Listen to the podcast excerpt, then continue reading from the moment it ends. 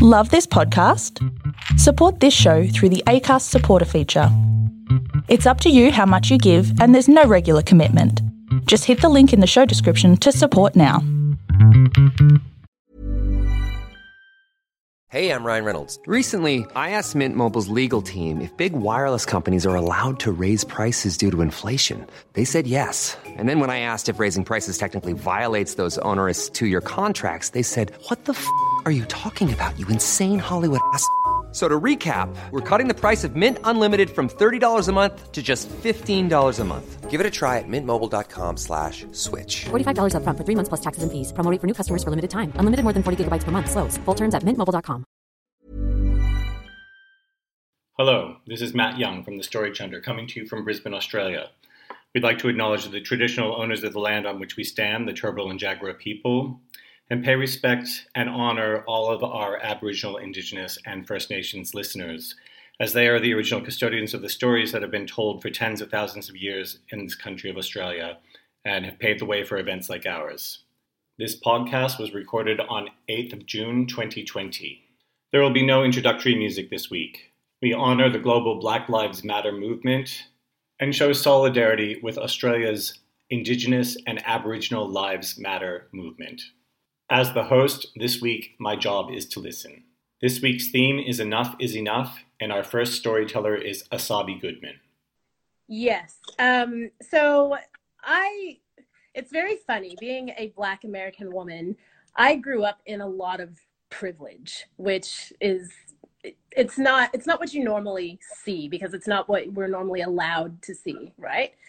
So I, I grew up in a very white neighborhood. We were probably the only black family in the 80s that lived in that neighborhood. There might have been two other Asian families and one Pakistani family, I think, that lived in a, 400 houses, right? So massive neighborhood, but it was not very diverse.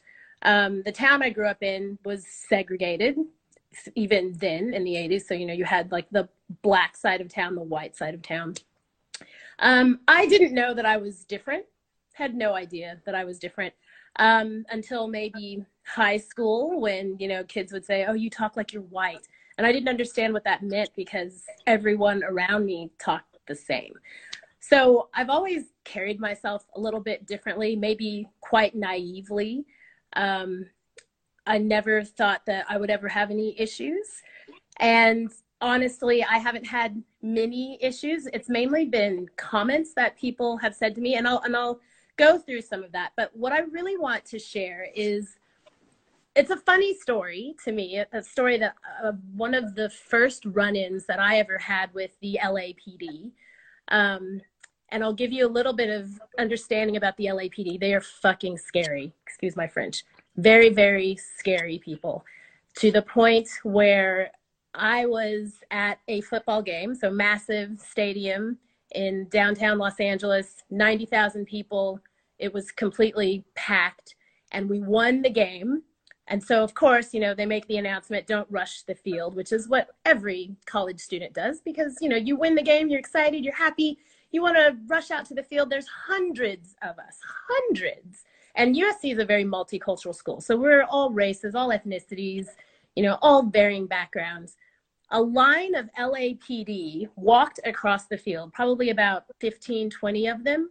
And I've never seen so many people do an about face so quickly. That's how scary these guys are, right? They're just very, very scary guys. Um, we were taught just, you know, don't engage them, look the other way unless you have an actual issue, but you just you just leave them alone. So my story. One night i think i was um, just turning 22 so i was a senior. It was my final year at uni. And i decided to have probably the biggest birthday party that i'd ever had the biggest house party that i was ever going to have. So i had a massive house party. Everybody i knew came. I invited the entire complex. Um, we moved the furniture. We turned the lights out. The music was blaring. It was just massive and it was just going. There were people out the back smoking weed you know, all kinds of things that we probably shouldn't be doing. But, you know, we did it anyway because we're at uni and we're having a good time and, you know, we're celebrating. And at some point, I just hear this massive, whose house is this? And it was kind of like in the movie where you hear that scratch, you know, the record scratch, and everything goes quiet and everybody stops. And we look around, and there are two massive LAPD officers standing in my living room, and no one moved. We all just stood there, just stood completely still. And someone kind of shoved me, and I was like, shit, okay. so I walked up to them, and, you know, I kind of said, oh, hi, it's my house, it's my party. And I'm just thinking, oh my God, what kind of trouble am I going to get in? You know, kids smoking weed out the back and who knows what else was happening. And, you know, he's like, do you know what time it is? And how dare you throw a party and you're being so loud, we can hear it from the street. Do you know the row has shut down? And for anybody who doesn't know what the row is, the row is fraternity and sorority row. And just like in the movies we you know fraternities throw these massive parties and and they are just as wild as you see on the movies. And it was probably three or four in the morning at this point.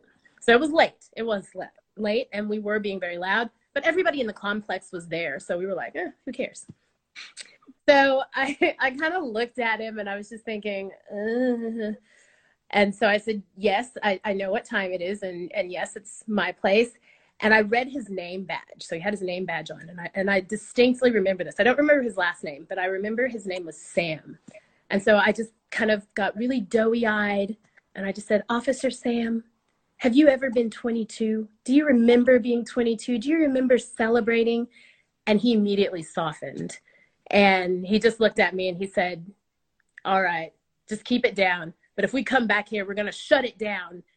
and he walked out and we all just kind of looked at each other for a moment and we sighed okay that's good we didn't turn the music up as loud but we did turn it back on and we partied until 6 a.m so my story is about we hear all of these stories and they're true because i have seen it i've seen some really negative stuff that the cops have done personally and i think not all of them are bad so I, you know, I, I just want to be one of those voices that says, yes, I acknowledge the negativity that's out there, but there are some good ones. There are good cops out there. Um, every interaction I've ever had with a police officer has always been positive. Um, not to take away from the negative, because I have seen an officer with his foot on someone's head before. I have seen that and scared the shit out of me, but I didn't know what to do. And, you know, it's three o'clock in the morning, you're going home from uni. You don't know what to do and they look at you and you just you just walk by. We didn't have mobile phones back then. There was nothing you could do. And like i said the lapd are very you know they, they put the fear of god in you with them and and we're told this we're actually told this so i was a an out of state student coming from oklahoma and going to california and the one thing they tell you is just don't engage with them because they're you know they're mean they're ruthless the majority of them don't even live in LA County. They live outside the county. So they have this view of the people that live there in the county. So, you know, we do fear them. But my experience has been good, me personally. Um, and I just want to say, you know, yes, we need to end police brutality, but we all need to do it together. We need to stand up together. So for those cops out there that are good, they need to take a stand as well. And they need to work within themselves to change because that's the only way it's going to happen. So that's that's my story. Thank you, thank you so much for sharing it. Thank you so much no for sharing. Worries. No At one point, I actually thought that you were going to say, you said the cops walked in and everyone got all tense. I thought you were going to say they were strippers. Oh, that would have that would have been a That's different a different story. I, and I have had that happen as well. that was a birthday surprise. and boy, was it a surprise. yeah. But um, yeah, so that's that. That's my my good cop story, if you will, um, where we were scared, but you know, it turned into be something um, not so not so bad, not so bad, and we were able to party. Um, I guess the other thing, one of the things that I've experienced a lot being here in Australia, um, that I think for me personally is a huge enough is enough, is the assumptions that people make about you when they see you. Um, you know, I've had people ask me, what's it like growing up in the ghetto? Or can I touch your hair? It's not normal. Or um, someone actually argued with me about being an American, saying that because I was black, I couldn't be American. And I'm like, don't don't argue it. My family has been in America for 300 years. Of course, I'm American. You know, and it's not my place to explain to them why I'm American. They just need to accept it.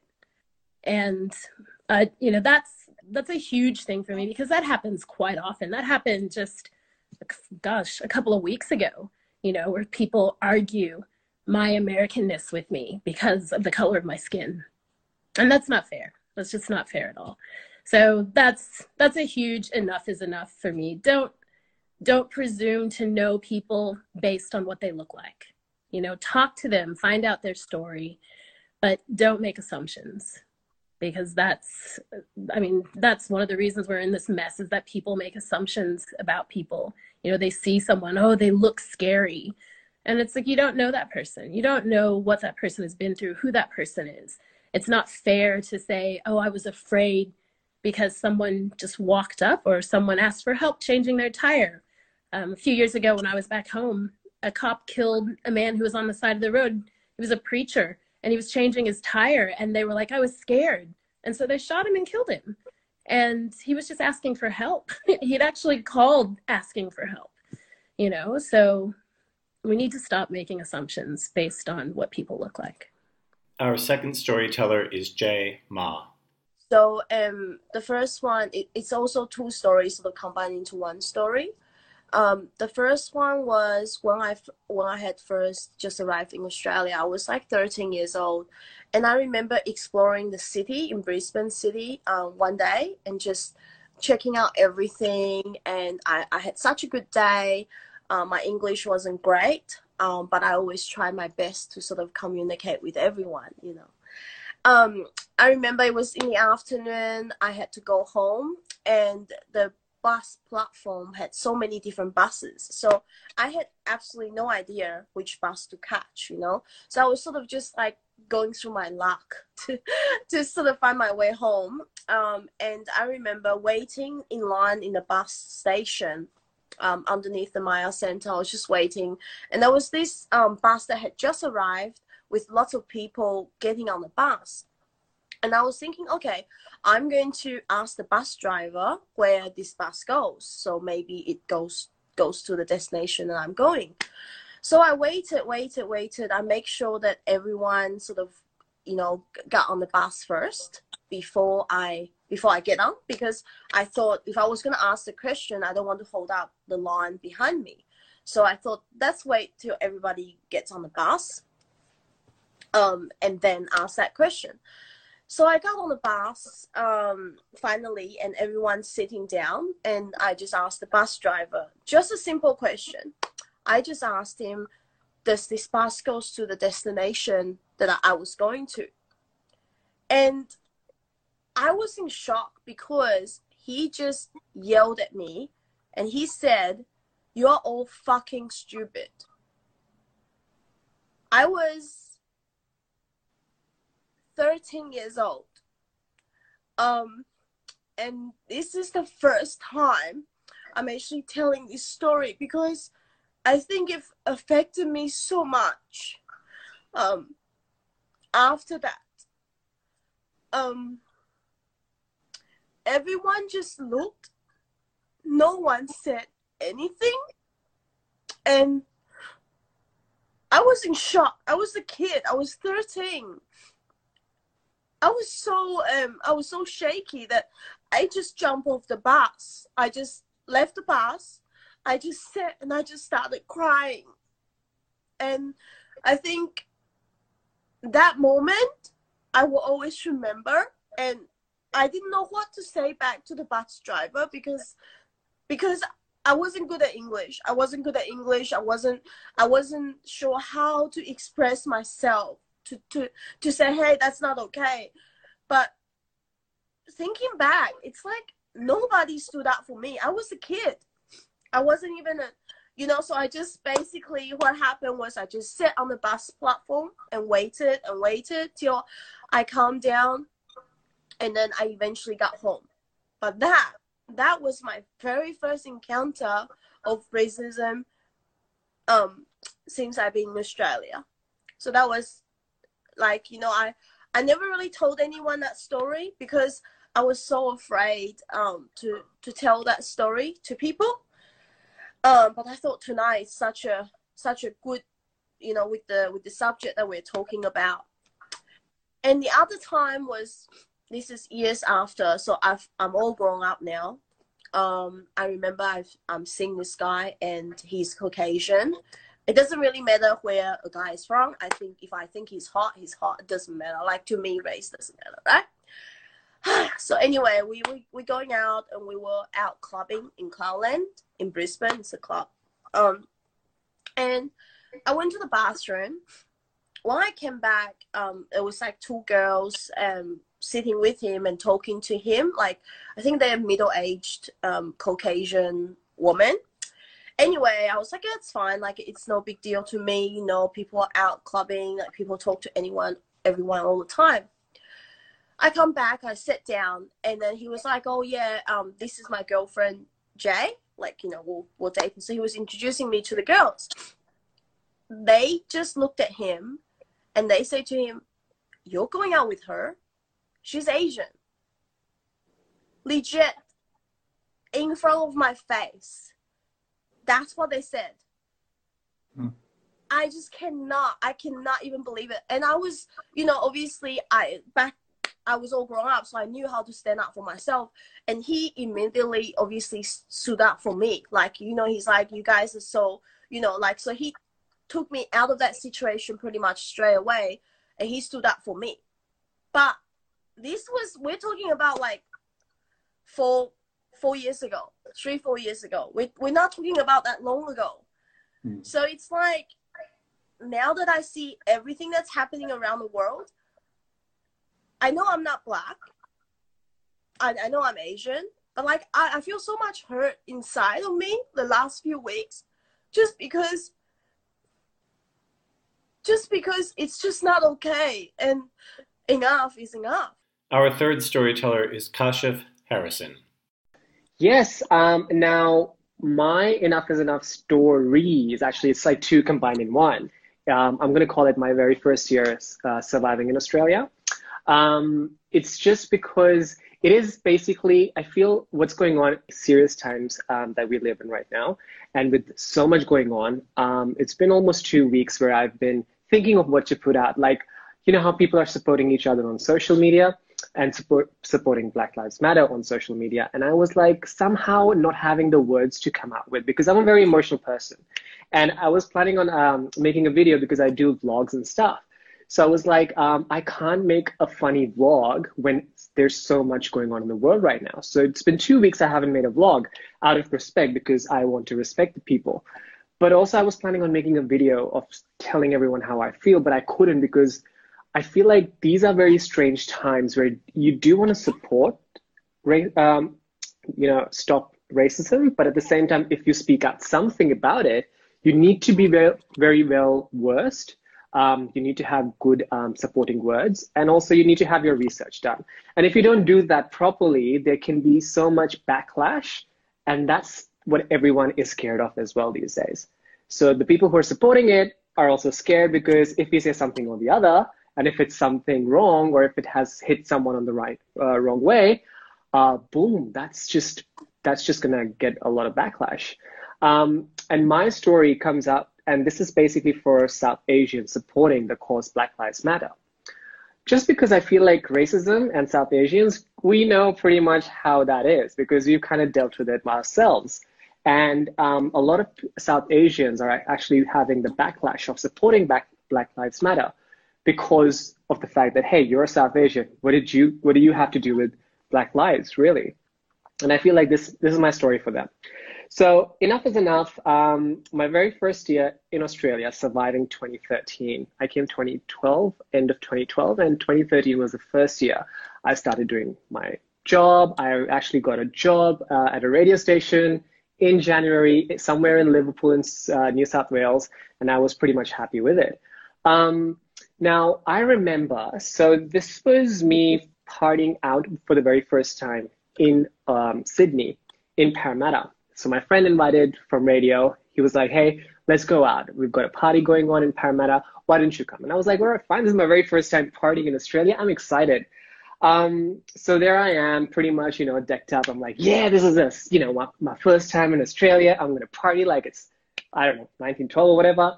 Um, and I, I was like super, super excited. Now the thing is, I'm really bad with directions, and this being my very first time in Australia and going out on my own, um, I cannot even rely on iPhone. Even if the iPhone says that, hey, turn left, I would be like, which left are we specifically talking about?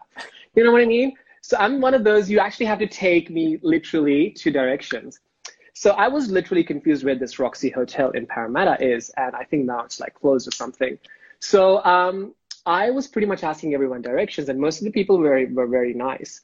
And I remember specifically, I think that I was two streets away from Roxy Hotel, and I asked a bunch of girls, and they were drunk white girls, drunk white Australian girls. Um, so I ended up uh, stopping there and I was like, hey, can you tell me where the Roxy Hotel is? Um, and this these three girls were drunk, and I had no idea that how drunk they were, but they seemed slightly drunk.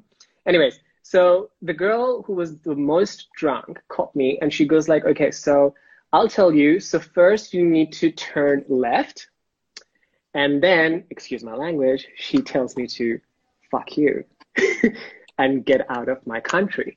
And I'm like, wait a minute, what? Um, and I I feel like when we talk about all of these things and when it actually happens to you, at that point you're like, it's hard processing it, I feel. And I was like, wait, she just she she she just she just told me to get away, get out of here or something. And I think that I was a bit embarrassed and the girls started laughing and they were like, two girls just put me uh, put her aside and she uh, they go like oh she, she's a bit drunk she's a bit drunk. And she started yelling legit absolute massive yelling. And she goes like get out of my country you don't belong here bloody indians. And i'm like i'm not even an indian bro. Um, so um, so that was my first time. Anyways i went to the party. I cheered up because i feel i have this switch on switch off mode and i ended up partying on a dance floor like like anything. And um, pretty much just like you know having the uh, fun out of it that hey i just got swayed by a drunk white girl. Um, so that was one time. And the second time i remember it was the same year actually the same month to be very precise and i was just going to my radio station and i remember i was sitting in the train sta- uh, train waiting to get off and along comes this white girl for some reason and she comes all you know in her sports gear and just comes up. And this this time, I remember, I think she was a college student or something, and it was like a bunch of girls, and they come to me, and all of a sudden start going, "Oh, there he is, Indian. Go back to India. India, that is where you belong." And I'm like, "Wait, what?" Um, I remember sitting over there. I remember just hearing her, and I remember just like switching her off because that's what we're used to. Um, not a lot of people know that Christians in minority in Pakistan are actually targeted a lot for racism. So I kind of grew up with this, so I knew how to handle it. So I was just really quiet about it, and then she just left, and it was just like quick five uh, five seconds or ten seconds of shame that she gave me. Um, but that was my very first year surviving in Australia, and I feel like it's not just me; it's everyone who's Indian, Pakistani, or comes across as a brown or South Asian um, and comes to Australia. And I've heard stories because the thing about radio presenters is that we can share our real life stories on air and the people just like catch it and pretty much tell their stories. I remember sharing this story on my radio station, uh, on my radio show. And I got so many people coming up with their stories. And I was like, whoa. So clearly, this is a norm. Um, the people, South Asians coming to Australia, need to survive their very first outings in Australia because in those very first outings, they will actually get called a brownie or go back to India or considered an Indian or pretty much have a racist act come to them some way or the other. And I feel like that is something that needs to stop. So that is why all the South Asians out there stop telling South Asian people not to stand up for Black Lives Matter because the idea behind Black Lives Matter is racism, stopping racism. And if we don't stand up for this uprising of racism, I think that no one's going to stand up for us. Um, there are so many stories in Australia if you um, check out a lot of um, Indians and Pakistanis being targeted because of racism, hate crimes. This is what they call it. Um, but I feel like this is the reason why I just wanted to come up with the stories because I feel like it's important that everyone stands up for this. It's not just about Black lives. Yes, they are in danger right now, and that's why they matter the most at the moment. Um, but in, at the end of the day, it's an uprising of stopping that racism act. Racism is not acceptable. And that racism should be told enough is enough because that's basically what we are targeting with all this. So that's my very serious story for all my South Asian people. Our final storyteller is Kelly Mac. Of course, naturally, if I was any whiter, uh, Matt, I would be clear. I do not have any racist stories to tell you. Uh, but what I will say, there is two parts to this. I'll tell everybody what to expect. The first one with enough is enough is a little bit of, and you just can't say that without inviting us to stand on our soapbox. And so I'll say one serious thing, and then I'll move on to a rather trite story about parenting.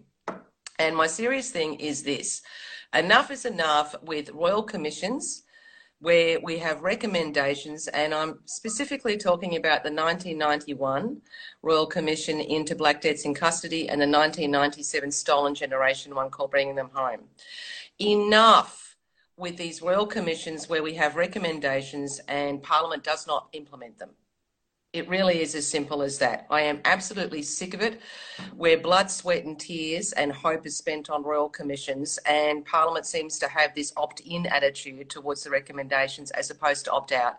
And then they send people on to Q and A who listen to some very heartbreaking stories and basically tut tut nod and go, "We must do better." So that's my soapbook thing. If the things that had been the recommendations of 91 and 97 had been implemented, Australia would be would look like a very different place right now. And so that's my soapbox thing, Matt. Now we'll go into enough is enough on the parenting thing. Now we have to go back, okay, way back, okay, through through time, to about oh 10 years ago. Now I have three sons. They're all in their 20s now. They've all left home. I, I fear one is about to come back God help me, I'll have to uh, get another job for the fridge. But anyway, I have three sons. They're all in their 20s. They're two years apart, Irish triplets, I believe you'd call them. And I'm, I went on, and I should say, I am not a loosey goosey mum. Okay, I subscribe to the General Tarkin School of Parenting. Remember General? Remember, you know General Tarkin from the first Star Wars in 1977, played beautifully by Peter Cushing, where he said, "Fear will bring the local systems in line. Fear of this star system. Now that's me, okay? So we've got fear, we've got guilt because we've got the Catholic Jew thing happening, and we've got food. See, I have straight sons, so give them a girl and a car and a feed, and they're happy. It's it's it's it's simple, okay? And and they are. They you know, straight boys are simple, and when I say simple, I mean uncomplicated, as opposed to a below average intelligence. Although that theory has been sorely tested in the last thirty years. So anyway, so General Tarkin decides to go on a make your bed and get your shit off the floor phase. I was sick of it, going into their rooms after they'd gone for work or school. And the youngest and the eldest had sense, and they immediately find beds made, things off the floor. But the middle one, of course, the middle one, Billy, he was stubborn. Now, he was about 17, 18 because he had his driver's license and a job after school. Now, reason failed uh, treats failed. You know, dogs, boys, treats, give these things fail. Positive reinforcement utterly failed. So fine. I said to him, the next time I walk in, and you can see my face, can you see? The tension, it's coming back. The next time I walk into this room and the bed isn't made and we've got crap on the floor, I will throw your bedroom out the window. Fine. So for a few days he's great, but then bang, off he goes and I go in, and of course, there's crap on the floor. The bed's not made. Now, do not ask me how I got a double bed out of our regular house size window, but rage can give a mother wings, the adrenaline rush. And I threw whatever I could out, out onto the lawn. Now, I had forgotten, it's a, it's a one story house, by the way, so it's not too dramatic. But anyway, I had forgotten that he had a late night shift. So he arrived home when his headlights would have picked out his mattress and his fitted sheet, and the bed head somehow on the lawn. He comes in, and I thought, I'm going to hold firm to this. Are you going to help me put it back? I said, no. And I had a new idea. I remember I just flick, nah, nah. So enough is enough. So that's my parenting story there. Namby-pamby parents take note because the next day you could have set your watch by it, man. That kid was singing his bed. He was making sure that 20 cent piece would bounce off that bed. So there you go. Fantastic. Thank you to all our storytellers this week for speaking honestly from the heart of their own experiences. And no, we don't have all the answers, but by sharing stories, we come to understand one another. We'll see you next week. Thank you.